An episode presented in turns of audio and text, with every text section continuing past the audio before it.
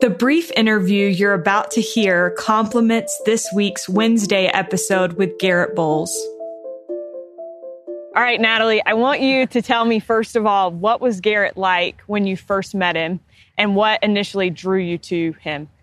So, when I first met him, I was actually terrified because big guy. His voice is a little bit scary.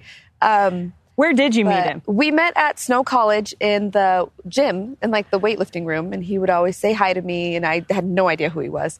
So I was like, hey, you know, kind of run away. and then uh, we had a dance called True Badger Night. Okay. And like, you dance all night, then at midnight, you go to the bell tower and you kiss, and then you become a true badger. and so Garett found me, and yeah, he came over and asked me to kiss him. He said, Let me show you how a real man kisses. He really did.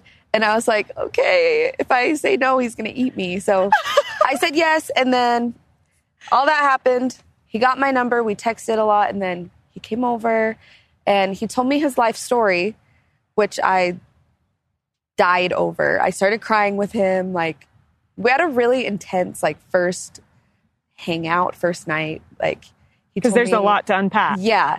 He told me his whole life story. What really happened was I Googled him before he came over and a mugshot came up.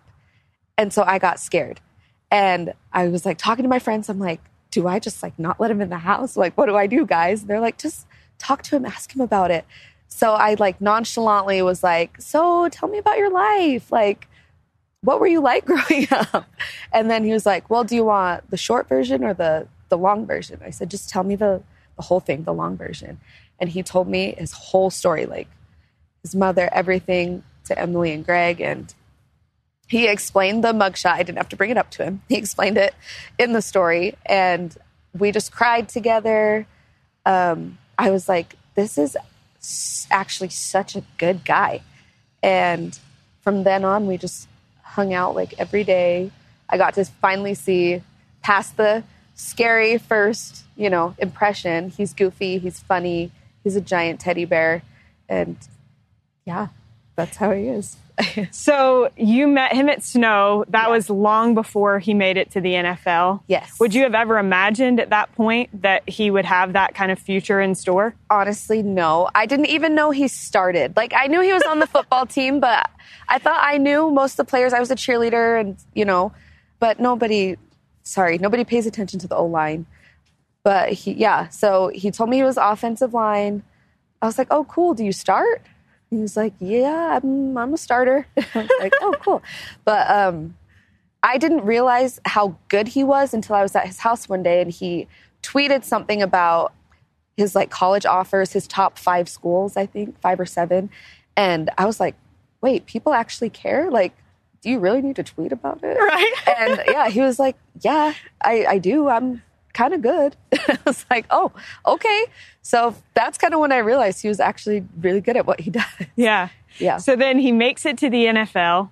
Mm-hmm. You at that point already have your son Kingston. Yes. He makes it there, starts a little bit of a rocky road. Yeah. People start being critical. As his wife, what did it feel like for you to have people being so openly critical of your husband?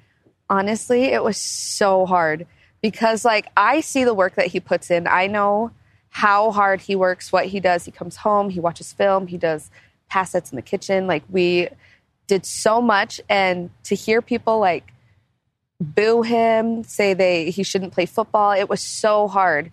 And there was at one point I was pregnant with our second and I was ready to throw hands cuz like I was just not having it and it was so hard. Honestly, so hard. So then you kind of take matters into your own hands. You and Garett start yeah. doing some training yeah. at home. And this is during COVID. Mm-hmm. Garett mentioned that, you know, it was during a time when a lot of people were not maybe putting in as much work because gyms were closed. There weren't as many resources available. Yeah. But you, Natalie, were perhaps his greatest resource. So you start doing drills together. Tell me a little bit about that. Yeah, I think it was his agent or his coach was like, just take pass sets in the kitchen. Get Natalie, have her go against you, pretend like she's Von, pretend like she's Bradley, and just, you know, take pass sets in the kitchen. And I was like, okay. Kids were asleep. We were just hanging out. There's it's COVID. There's nothing to do. So I was like, all right, let's let's see what you got. He kind of showed me how to you know, navigate how to do what I was supposed to do. I threw a couple spin moves in there, got past him a couple times. So, you know, nailed it. and it worked out. And it worked. Yeah. Worked out. We still do it sometimes just for fun. It's amazing. Okay. My last question for you is when you think about Emily and Greg and what they've done for Garett and the way that his life changed when Greg picked him up on the side of the road, what kind of gratitude do you feel toward them? I have so much gratitude. Like, I can't even explain it. And I just love them as people so much. Emily and I are so much alike. Greg is so funny. They really are the best in laws I could ask for.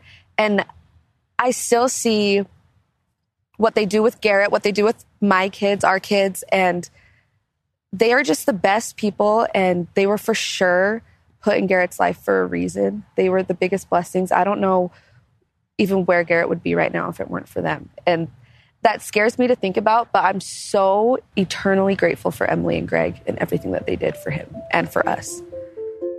Perfect. You nailed it.